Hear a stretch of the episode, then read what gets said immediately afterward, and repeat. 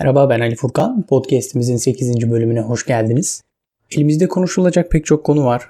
Bir program hazırladık ve bu program dahilinde bölümleri kaydetmeye çalışıyoruz. Ama zaman zaman bu program değişiyor. Bugünkü konuyu da başka konuların arasında konuşmayı planlıyorduk ama ayrı bir bölüm yapmaya karar verdim. Öğrenmek ve kompozisyon yazmak başlıklı bölümü yayınladıktan sonra Türkiye'de eğitim ile alakalı tartışmalara geçen hafta tekrar göz gezdirdim. YouTube'da birkaç video seyrettim. Ekşi Sözlük'te bazı başlıkları inceledim. Birkaç tane de makale okudum. Yani kısa bir literatür taraması oldu. Aslında önceden buna benzer bir literatür taraması yapmıştım ama tartışmaların yön değiştirip değiştirmediğini, yeni şeyler söylenip söylenmediğini merak ettim. Kendi adıma yeni bir şeyle yani yeni bir düşünceyle ve yeni bir fikirle karşılaştığımı söyleyemem. Bunlar arasında bazı videolar ve makaleler özellikle dikkatimi çekti. Türkiye'de toplumun eğitimden beklentisini ve eğitime bakış açısını çok güzel özetlemiş güncel videolar ve yazılara denk geldim. Tabii bu konuşmalar içerisinde eğitimin nasıl olması gerektiği de tarif edilmiş. Ekseriyetle okuduğum makaleler ve seyrettiğim videolar bizim podcast'te eleştirdiğimiz pek çok şeyi benimsiyor. Bu konuşmalar içerisinden sürekli tekrar edilen bir ifadeyi aldım ve bugünün konusu yaptım. Bu ders ne işime yarayacak? Bir tane güncel videonun binlerce kere seyredildiğini görünce çok havaya konuşmadığımızı tekrar hatırlamış ve teyit etmiş oldum. Çünkü göründüğü kadarıyla kahvedeki dayı da, okuldaki öğretmen de, gençler de eğitim hakkında aynı şekilde düşünüyor. Cahil Hoca kitabının yazarı Jack Rancier'in tabiriyle herkes mevcut aptallaştırıcı eğitim sistemini mükemmelleştirmeye çalışıyor. Ya da farklı bir şekilde ifade edecek olursak herkes en iyi makine nasıl üretilir sorusunun bakış açısı ile eğitimi düzeltmeye çalışıyor. Bu arada podcast'in ilk bölümünde yanlış hatırlamıyorsam şöyle bir şey demiştim. Eğitim konusunu derinlemesine inceleyeceğiz ama basit şeyler söyleyeceğiz. Mesela çok çalışmak gerekiyor diyeceğiz. Bunun dışında söylediğimiz şeyler de genellikle sağduyuya yakın şeyler olacak ama bu basit ifadelerin, basit düşüncelerin pratikteki karşılığı üzerine düşündüğümüz zaman ilginç sonuçlar çıkacak ve bu sonuçları kabullenmek zor olacak. Şimdi bahsedeceğim konu da bu tarz sonuçlardan birisi.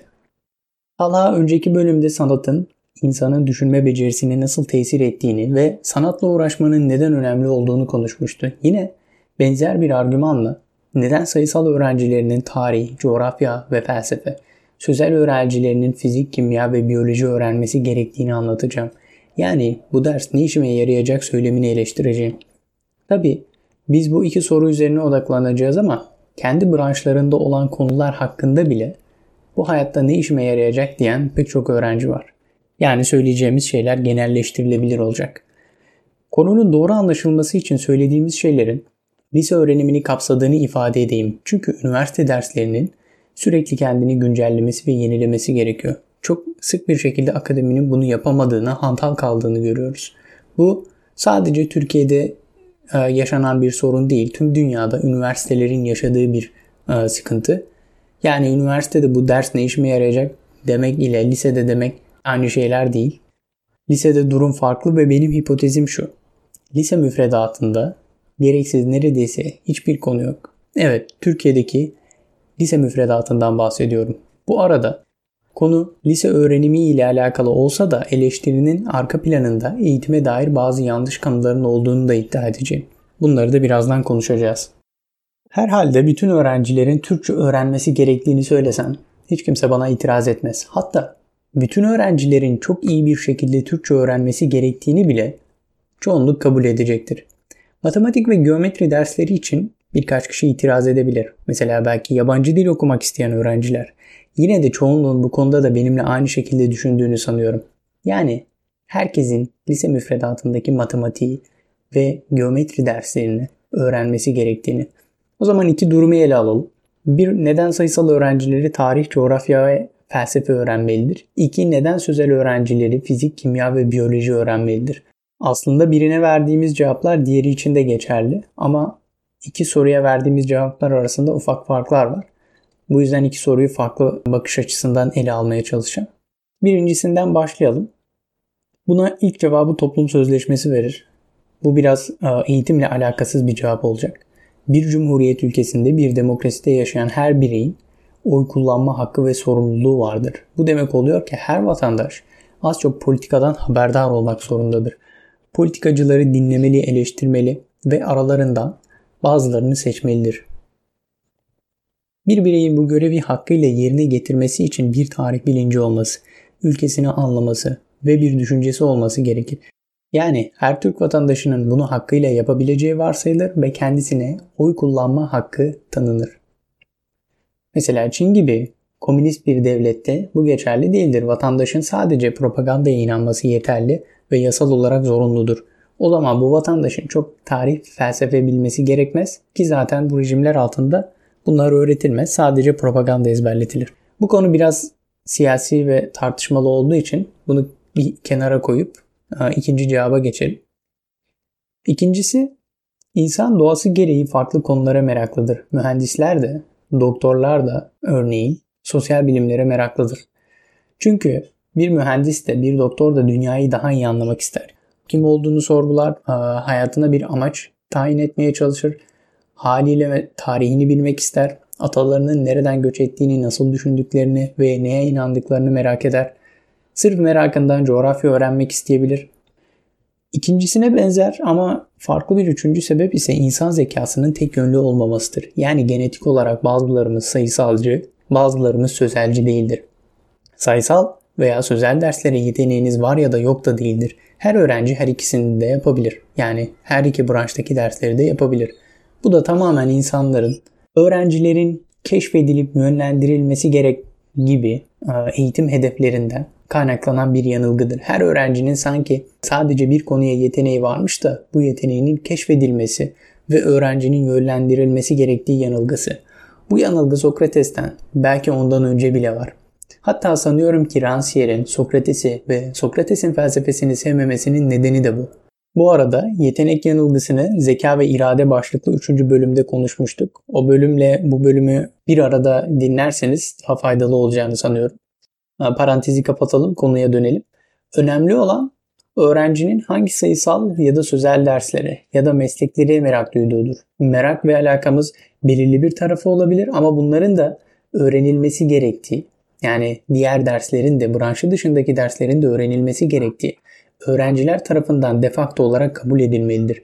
Çünkü lise müfredatındaki bilgiler ileri düzey öğrenmesi çok zor bilgiler, çok zor dersler değil. Bunlar her vatandaşın bilmesi gereken asgari düzeydeki bilgiler. Mükemmel bir öğrenimden bahsetmiyorum. Konu hakkında farkındalık olacak ve hızlı bir tarama ile hatırlanabilecek bir öğrenme seviyesi yeterli olacaktır. Dördüncü olarak farklı konularda bilgi sahibi olmak insanın ufkunu açar. Önceki bölümde Talha sanatsal faaliyetlerin beyne etkisinden bahsetmişti. Benzer bir durum farklı konularda bilgi sahibi olmak için de geçerli. Birbiriyle alakasız görünse de sosyal bilimler öğrenmek diğer branşlardaki başarınızı da olumlu etkiler. Bu konuda belki ilerleyen bölümlerde Yaratıcı Beyin, Deha'nın Nörobilimi kitabını inceleyebiliriz. Bu kitabın yazarı olan umarım doğru telaffuz edebiliyorumdur. Nancy Andreessen kitapta farklı konularda bilgi sahibi olmanın insan beynine nasıl tesir ettiğini ve yaratıcılığı tetiklediğini anlatıyor. Bu arada kitabın yazarı ünlü bir nörobilimci, psikiyatr ve aynı zamanda İngiliz edebiyatında doktorası olan bir kişi. İkinci soruya geçelim. Neden sözel öğrencileri fen bilimleri öğrenmelidir? Biraz önce verdiğim cevaplar bu soru için de aşağı yukarı geçerlidir. Bu yüzden bu soruyu güncel bir mesele üzerinden ele almak istiyorum. Sanıyorum ki bu meseleyi de pek çok kişi zaten duymuştur. Hem ekonomi hem eğitim literatüründe bilim, teknoloji, mühendislik, matematik ile ilintili mesleklerle alakalı özel çalışmalar var. Ve bu konuya özel bir merak var. Bunlar İngilizce literatürde Science, Technology, Engineering, Mathematics kısaca STEM olarak geçiyor. Neden böyle özel bir alaka var? Çünkü dünyadaki meslekler değişip dönüşürken bu dört konu ile alakalı meslekleri olan talep her geçen gün artıyor. Diğer mesleklere oranla ağırlığının e, her geçen gün daha da arttığını görüyoruz ve bu trendin nasıl olacağı, ne zaman duracağı da çok belli değil. Bu konuya o kadar çok ehemmiyet veriliyor ki detay denebilecek konularda bile pek çok araştırma var. Örnek bir araştırma, kız çocuklarının mühendislik bölümlerine talebi nasıl arttırılabilir? Böyle bir çalışma var. Çünkü böyle devam ederse ilerleyen yıllarda kadın ve erkek işsizlik oranı arasındaki fark giderek açılacak. Böyle bir çağda lise müfredatındaki basit fen bilimleri konularının dahi bu ne işime yarayacak diyerek eleştirmek ve öğrenmek istememek abes bir durum. Hep merak ettim bu söylem nereden çıktı diye, ilk kim sordu diye ya da neden öğretmenler, öğrenciler böyle bir şey düşünüyor? Bu sadece bizim toplumumuzda olan değil, evrensel bir kanı. Ama bu düşüncenin menşeinin Batı medeniyeti olduğunu sanıyorum. Zannediyorum ki sanayi devrimiyle de özellikle Labor of Division kavramının ortaya çıkmasıyla bu kanı daha da güçlendi. Şöyle bir şey duymuştum. İşin kalemi masaya vurmak mı? O zaman sen bu konuda en iyi ol. Sürekli bu hareketi yap. Bunu ortaokulda bir öğretmenimiz batıda herkesin kendi işini yaptığını, kimsenin kimseye karışmadığını ve e, herkesin işinde çok iyi olduğunu ve toplumu bu nedenle çok düzgün işlediğini, ekonominin iyi olduğunu ve kurumların sağlam olduğunu söylemek için örnek olarak vermişti. Bir adam ömrünü o işe arıyor ve sonunda o, iş, o işte çok ustalaşıyor. Herkes de işinde çok iyi olduğu için işler düzgün ve sağlam ilerliyor gibi bir şey demişti. İnsan haysiyetini kenara bırakırsak bunun bugün doğru olmadığını da biliyoruz. Daha doğrusu sadece masaya kalem vurmak gibi basit psikomotor işler için doğru olabilir ama katma değer gerektiren e, zor işler için yanlış olduğunu biliyoruz. Labor of Division'da bu tarz tek veya çok az hareketli işlerle fabrika verimliliği arttırılması amaçlanıyor ve bu da başarılıyor zaten. Sanıyorum ki fabrika işçilerinde bu uygulamanın doğru bir şekilde yani amaçlandığı şekilde verimli bir sonuç vermesiyle e, buradaki düşünce genelleştiriliyor ve insanlar eğitim alırken tek konuda uzmanlaştırılmaya çalışılıyor. Çünkü bunun daha verimli olacağı zannediliyor. Neyse bunlar benim spekülasyonlarım ve muhtemelen yanlışlar. Şimdi biz başka bir konuya gelelim. İnsanın çok gönüllü olması ve farklı konularda uzmanlıklar kazanmasının e, yani böyle bir meziyete sahip olmasının ve bunun doğal olmasının aslında evrimsel bir arka planı da var. Noah Harari'nin Sapiens, İnsanoğlunun Kısa Tarihi isimli kitabında bir bölümde avcı toplayıcıların modern insanlardan daha zeki ve bilgili olduğu anlatılıyor. Şöyle ki, avcı toplayıcıların hayatta kalabilmeleri için yaşadıkları çok geniş coğrafyayı bilmeleri, bitki ve hayvanları tanımaları, aletler yapabilmeleri, avcılık teknikleri geliştirmeleri gerekiyor. Bunları da hayatta kalabilecek kadar iyi bilmeleri ve yapabilmeleri lazım. Haliyle işlerinde çok iyiler. Hem bedenen hareketli hayatları dolayısıyla güçlüler hem de zihnen aktifler. Farklı konuda bilgi sahibiler ve sürekli öğrenme halindeler. Harari modern insanın bu kadar çok şey bilmesi gerekmediğini ve ortalama modern insanın da bu anlamda bir avcı toplayıcıdan daha az bilgiye ve beceriye sahip olduğunu iddia etmişti. Özet olarak insan biyolojik olarak da çok gönlü olmaya programlanmış bir canlıdır. Bu konuda ikna olmayanlar veya farklı bir delil isteyenler biraz önce bahsettiğim yaratıcı beyin kitabına da bakabilirler. Diğer bahsetmek istediğim konu da öğrencilere uygulanan hedef seçme baskısı. Hedefi olmayan lise öğrencisi olur mu? Bu soru bölümüyle biraz alakasız gibi görünüyor olsa da aslında yine insanın çok gönüllülüğüyle alakalı.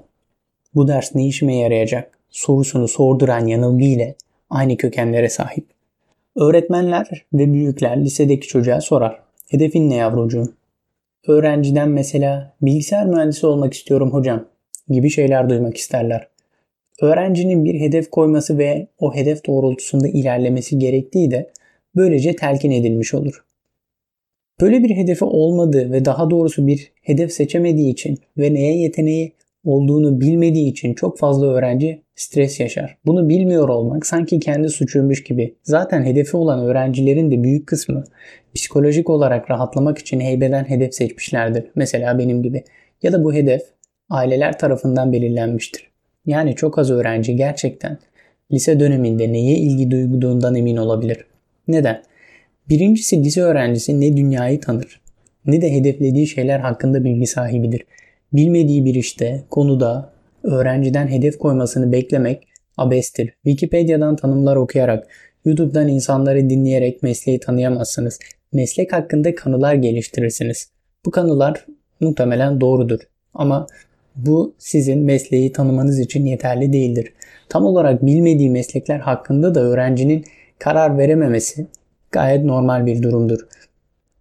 Bölüm boyunca pek çok defa vurguladığım üzere ikinci olarak yani aslında bence asıl sebep bu. İnsan çok gönlü bir canlıdır. Yani pek çok konuya ilgi duyabilir. Ki zaten çoğu insan birden fazla konuya ilgi duyar. Böyle olunca da hedef seçmekte zorlanır. Dediğim gibi bu da, da gayet doğal bir durumdur. Kısaca bir lise öğrencisinin ve hatta üniversiteye gelmiş bir öğrencinin dahi net hedeflerinin olamaması normal bir şeydir. Öğrencilerin böyle bir baskı hissetmeleri ve bu konuda karar verememeleri insanları tek tipleştiren yetenek yanılgısından ileri gelir. Ayrıca aynı yetenek yanılgısı insanlara bu ders ne işime yarayacak dedirterek eğitimin kalitesini düşürür. Öğrencilere bu konuda fazla kızmaya hakkımız yok. Çünkü öğretmenler ve büyükler tarafından sürekli dillendirilen bir durum. Bunun öğrencinin sürekli kulağına çalınması ve telkin edilmesi dolayısıyla öğrenci de kendi branşının dışındaki konulara ilgisini daha da çok kaybediyor.